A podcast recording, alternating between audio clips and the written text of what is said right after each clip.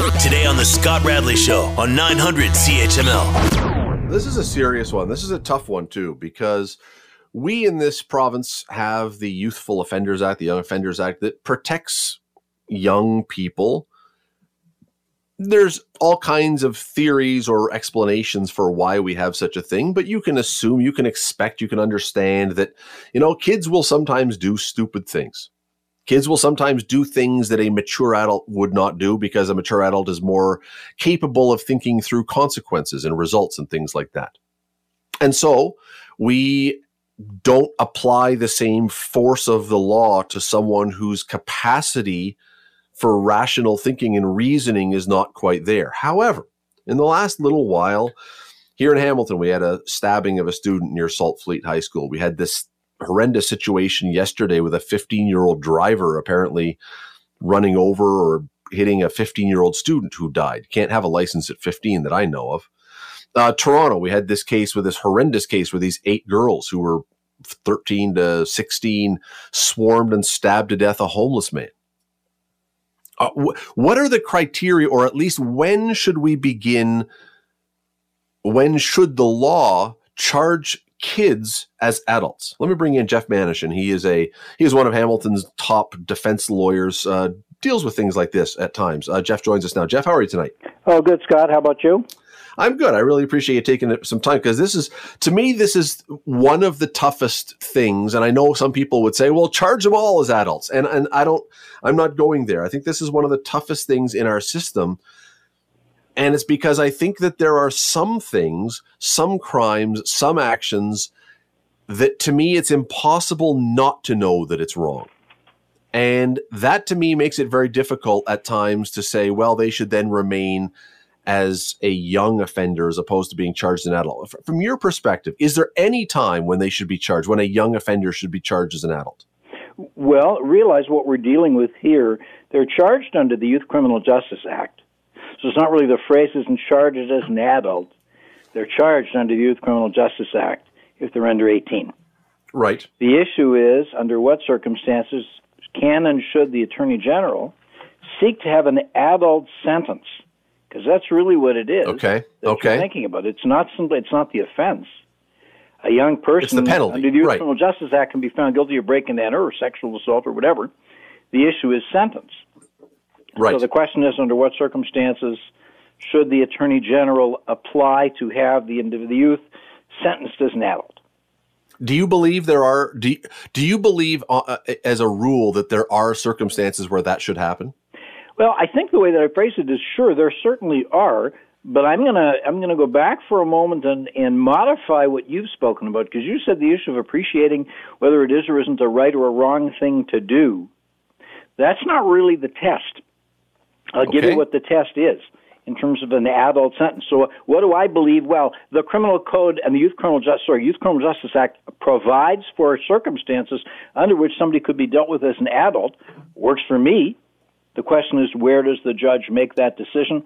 There are a couple of features, and it simply says this, and it's, it's one of those, you know, believe I always like to try and offer some education on it. A, youth, a justice court shall order that an adult sentence be imposed if it is sat, if it is satisfied, so the burden's on the prosecution, that the presumption of diminished moral blameworthiness or culpability of the young person is rebutted, and a youth sentence wouldn't be of sufficient length to hold the young person accountable for his or her offending behavior. So they're looking at the moral culpability of the young person. So what does that what does that mean?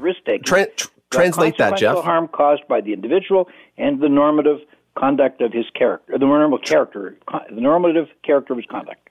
Translate the moral culpability. What does that mean? That they know That's it's a, wrong. That's a great question, Scott. Moral culpability isn't simply applicable for any young person. It's it's there on all aspects for adults as well in sentencing. I think the way that I'd phrase it is how wrong is the conduct. So you can have conduct that might occur that might be inadvertent but still criminal. You might have conduct that's deliberate conduct that might have occurred on a single occasion, conduct that's occurred on a number of occasions, conduct that might be impulsive and bad, conduct that might be extreme and protracted. How Okay. bad is the behavior from a moral standpoint? Does part of that on consist of- I make submissions, you know, regarding moral culpability regularly for adults as well as young people. does part of that come down to does the person or should the person realistically have known what they were doing was horrendous? I think that I don't know that they'd quite evaluate it that way okay, they allow for a diminished level of moral blameworthiness for a young person, and that builds in what you mentioned earlier, Scott. Young people's brains have not really matured and developed, their ability to be able to make evaluations and judgments aren't nearly the same as an adult. So we might say, yeah, they know it's bad, but the issue of the evaluation and decision making is not the same as an adult. So we have to recognize that. That's a critical component of dealing with young people. Other factors that I mentioned for you, okay, the consequential harm caused by the individual. So that's how what what happened. How bad was the harm?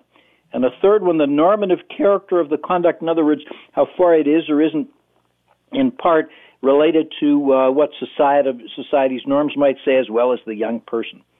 Okay, and then remember too the other, the other part of it in terms of the sentence. It's considered to, it has to be long enough to reflect the seriousness of the offense and the young person's role in it, and to provide, this is important, a reasonable assurance of the young person's rehabilitation to the point where the young person can be safely reintegrated into society.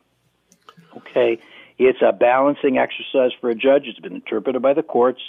Accountable, what's uh, what has to happen: moral culpability and intentional risk taking, harm caused, and the character of the conduct and, and that that the one of those parts is where I always struggle with this because uh, you know I was saying uh, a few moments ago that if a kid breaks into a store and does something stupid, um, you know, heaven knows we, we haven't all broken into a store, but we've all done something stupid in our life because we haven't thought it through. But taking this one in Toronto of these eight girls, we don't know all the details yet, but you can't, you'll never convince me that not one of those girls knew that what was going on was not just bad, but that was going to lead to a very bad outcome. This was not stealing a chocolate bar. This was extraordinarily serious. And, and I just, I find it impossible to believe that they could not have, some of them could not have understand what was happening. That to me, me, is very different from some of these other things that you might be facing. Yeah, let me suggest to you, Scott, that what you're doing is mixing some metaphors to find somebody not criminally responsible by reason of mental disorder, a court has to be satisfied the person didn't wasn't capable of appreciating because of a disease of the mind the nature and quality of the act or capable of knowing it was wrong. So the knowing it was wrong phrase comes in for a defense of not criminally responsible. The knowing it was wrong is not a component of the Youth Criminal Justice Act. So so we have to segregate that part out. The issue of wrongful conduct is certainly identifiable. But the question then becomes do you have to deal with the individual as an adult? And by the way, it can only happen for somebody 14 and up. Okay, you have to determine whether or not the potential sanctions that are available in the Youth Criminal Justice Act really aren't enough. It's more serious than that. And we know of cases of 15, 16, 17 year olds where what they do is sufficiently bad that, yeah, they've got to be dealt with as adults. If I'm not mistaken, that young guy in, in Alberta, if I'm not mistaken, killed a number of his classmates, dealt with as an adult many years ago, I was involved in the trial in Hamilton. I represented the third person, but of the other two that were charged, one of the two was 17 at the time. There was an application to have him transferred to adult court on a horrific first degree murder, and he was transferred to adult court and sentenced, dealt with it, essentially dealt with as an adult. So it can happen. It's just not automatically really bad crime equals automatically adult uh, sentence. It doesn't work that simply, Scott. Yeah, and and part of the other trick about this um, is that there are some 18 year olds who would naturally, by definition, be charged as an adult and sentenced as an adult because they've reached that threshold. Uh, that probably are way less mature than some 16 year olds. Like the the number, I get that we have to have a a, a, a solid number, something to work with. You have to you, you can't just sort of have this wishy washy. Well, we'll send them to a psychiatrist and see how they do. You have to have a number but boy, it seems rather arbitrary at times because there are, as I say, there are some people who are younger but way more mature than older people who are way less mature. Sure, although maturity isn't simply the answer. I can tell you, I've represented some people, Scott, where they might be not long after the 18th birthday. And I say to a judge, you know, but for a matter of a number of months, this individual will be treated under the Criminal Justice Exactly. It exactly. happens. You know, but that you're going to draw a line somewhere. I was I was around at a time where we had the uh, Juvenile Delinquents Act I'm that old. And the hmm. maximum penalty for the Juvenile Delinquents Act, you know what it was, Scott? Training. No idea. Training school. That's what it said. It was training school, and you had young people who could be transferred to adult court then. And and so ultimately, over time, we got into the Young Offenders Act with amendments, Youth Criminal Justice Act. There have been some some increases in terms of the range of sentences, maximum sentences can be uh, imposed for young people. Remember, you can have a custodial term for a young person too. So yeah, it, no, it, it's, it's, not a matter of they all get probation. No, bad enough offense for a young person dealt with as under Youth Criminal Justice Act can still get custody. It's uh, it's it's one that is uh, very in the fore on the front burner right now because of all the things that are going on, whether by coincidence or something else. It certainly has been a lot of stuff happening in the last few weeks that uh, that have raised questions about this. Uh, Jeff Manishen, we always love having you on. Thanks for taking time today. Certainly, Scott. Always a pleasure chatting. Bye. You're listening to the Scott Radley Show podcast on 900 CHML. In the last few days, there's been some new, well, it's, it's some revived questions, some magnifying glass looking at some spending in Ottawa, specifically at one con- company that does contracting, consulting work, pardon me. Um, because in Ottawa, in the last number of years, uh, the government has gone from spending $10.4 billion a year on outside consultants to $17.7 billion a year on outside consultants. In Hamilton, it was just a few years ago, four or five years ago, that there was an auditor's report that kind of shredded the city in some ways for hiring consultants, outside consultants, for work that didn't need to be done or that wasn't really specific or whatever else. Um, it, it, consultants are seemingly a way of life for governments of all stripe, of all party, of all levels. But when you consider how many people work for the government at all different levels city, province, federally. Do we need this many? There, there are over 350,000 federal employees in this country.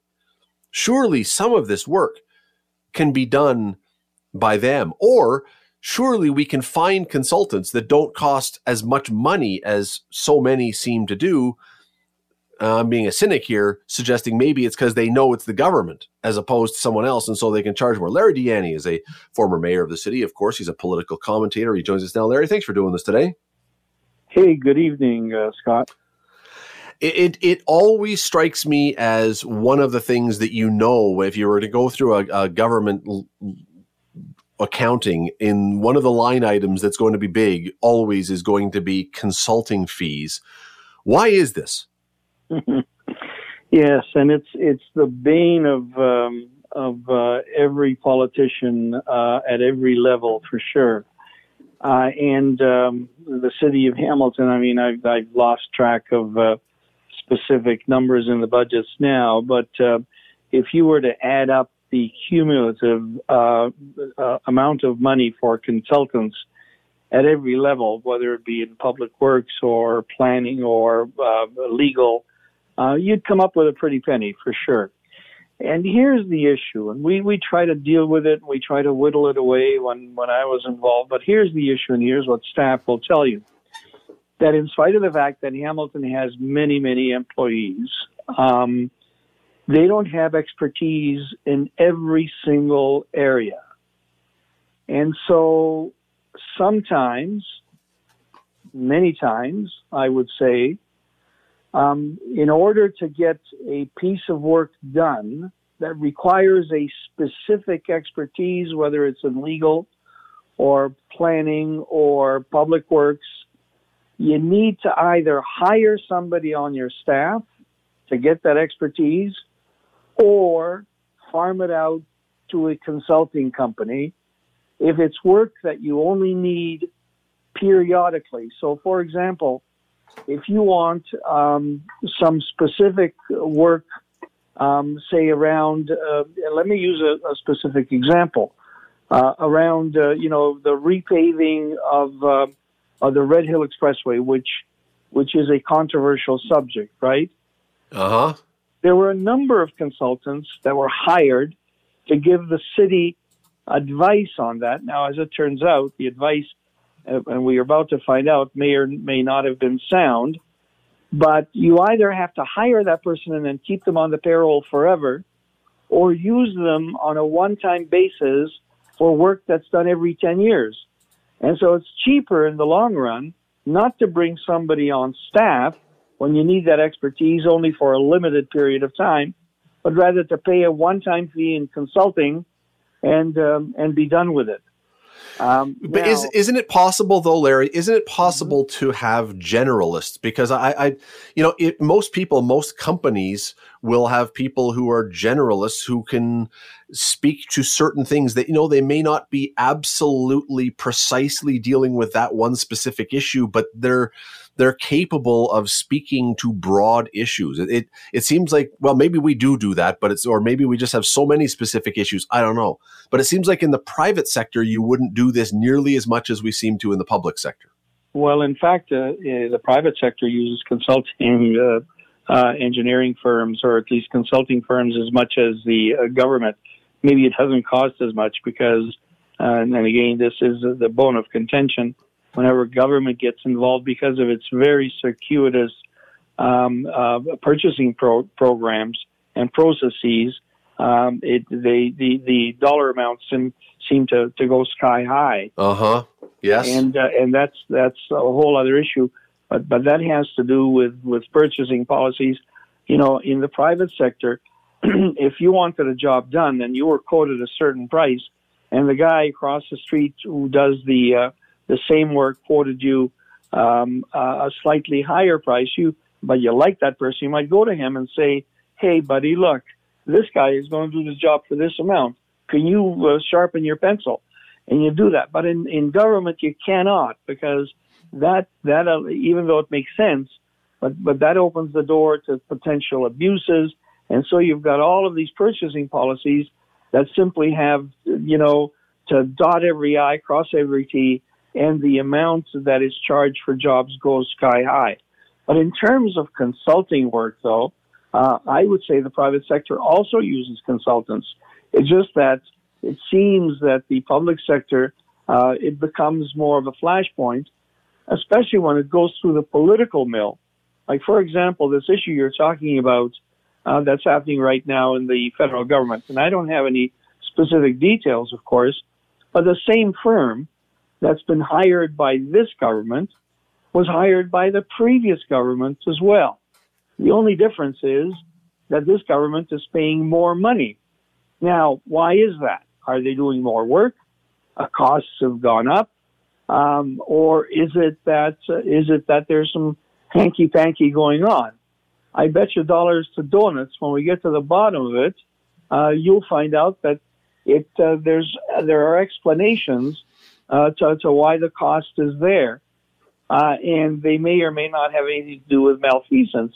We hope it, it won't. But, but the issue is that every single government that comes along hires consultants, and that's just the way of life.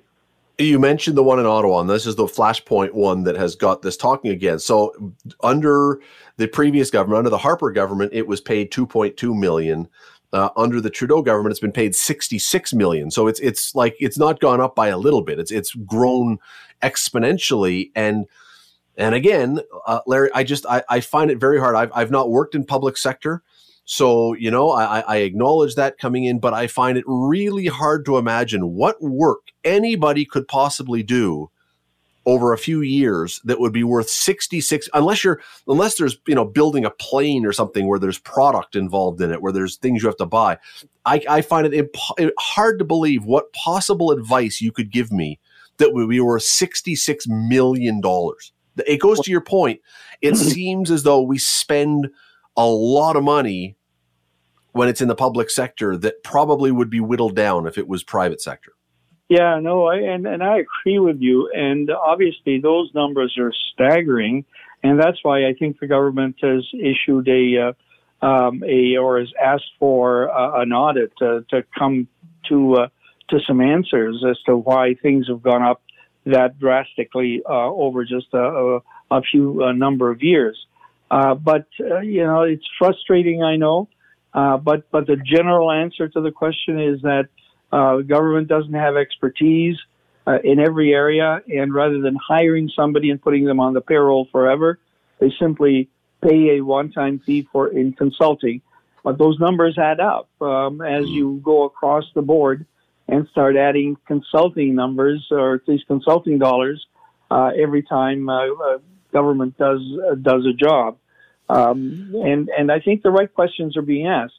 But also, let me be a little bit cynical about the political lens too. Um, that um, opposition parties always want to make the government look bad. Hundred percent. And even though there may be a, a reasonable explanation, uh, their spin is always uh, going to be pejorative. A hundred percent. And and I, Larry, we got to run, but I would say guaranteed one hundred percent, one thousand percent. I don't care who was in office. If any government was paying sixty six million dollars to someone, I think the questions would be asked because, especially if it's gone up from two point two. Oh, we got to run, as I say. But uh, right. just for the record, if anybody wants to hire me as a consultant for $66 million, I am available. Uh, you, you can reach me through my email here. I will happily work for you for $66 million. I'm sure Larry will as well. Um, partners. Thanks very much. Have a great night, Larry. Thank you. Uh, you too. The Scott Radley Show, weekday evenings from 6 to 8 on 900 CHML. The Scott Radley Show podcast is available on Apple Podcast, Google Podcast, and wherever you get your podcasts. I'm Scott Radley. Thanks again for listening, and do not forget to subscribe to this podcast. It is free. You will never miss an episode, and also be sure you rate us and review us. Whatever you think of us, we'll take it. Thanks for listening.